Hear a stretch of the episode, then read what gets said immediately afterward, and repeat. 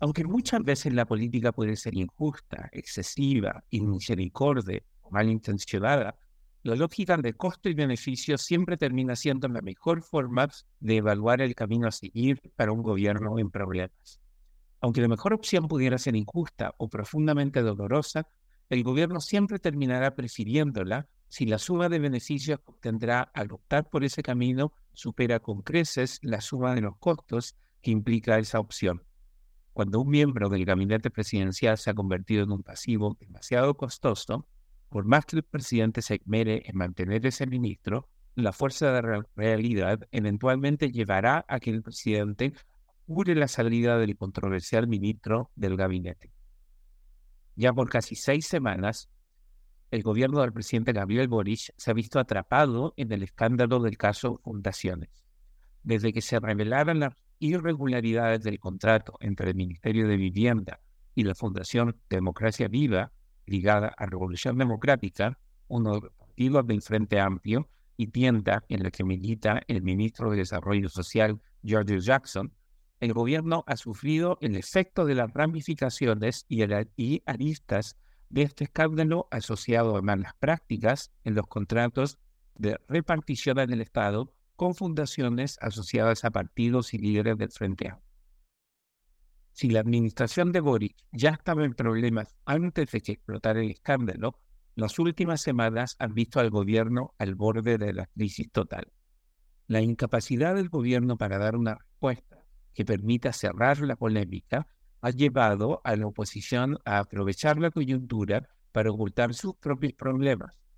La prensa ha festinado con la contradicción evidente que se produce en un gobierno que llegó vestido con túnicas de superioridad moral y la realidad de irregularidades, malas prácticas, corrupción, potenciales delitos y polémicas que ahora atrapa al gobierno.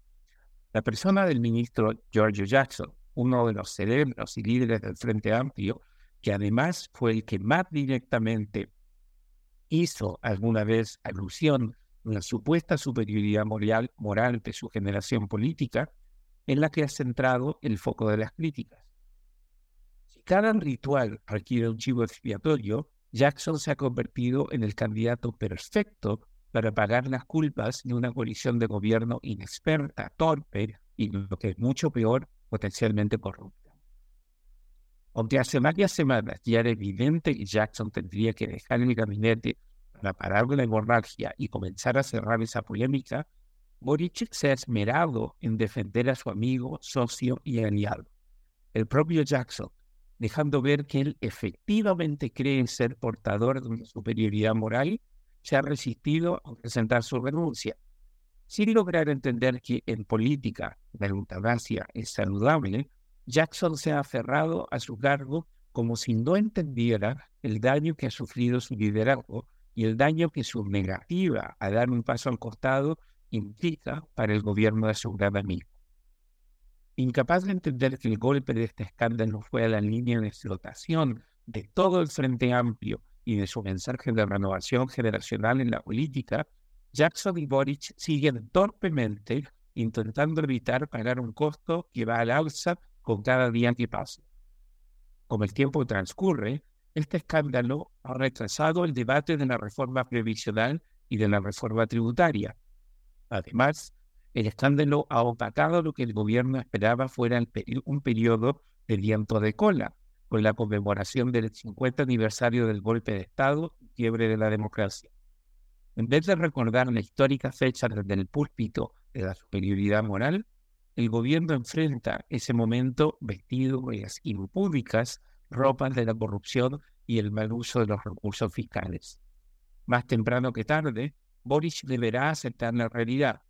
Si su amigo George Jackson no da un paso al costado voluntariamente, Boris deberá hacer lo que varios de sus predecesores hicieron y tendrá que pedirle la renuncia.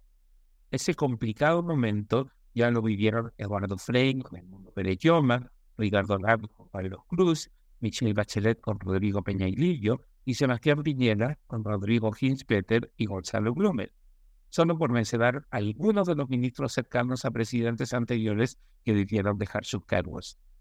Aunque pueda ser muy doloroso, lo que deberá hacer Boris no es nuevo en la política. De hecho, esto ocurre tan a menudo que cuando el costo de mantener en el gobierno a un ministro demasiado herido como para hacer efectivamente bien su trabajo, el propio ministro presenta su renuncia. La resistencia de Jackson y hasta ahora de Boric de hacer lo que normalmente se hace en este tipo de crisis solo muestra que los jóvenes líderes del Frente Amplio todavía creen que, para ellos, aplican reglas distintas de las que normalmente rigen en política.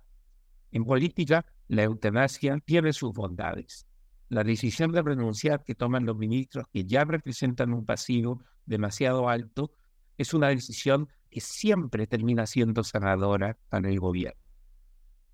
El libero, la realidad como no la habías visto. Haz que estos contenidos lleguen más lejos haciéndote miembro de la red Libero.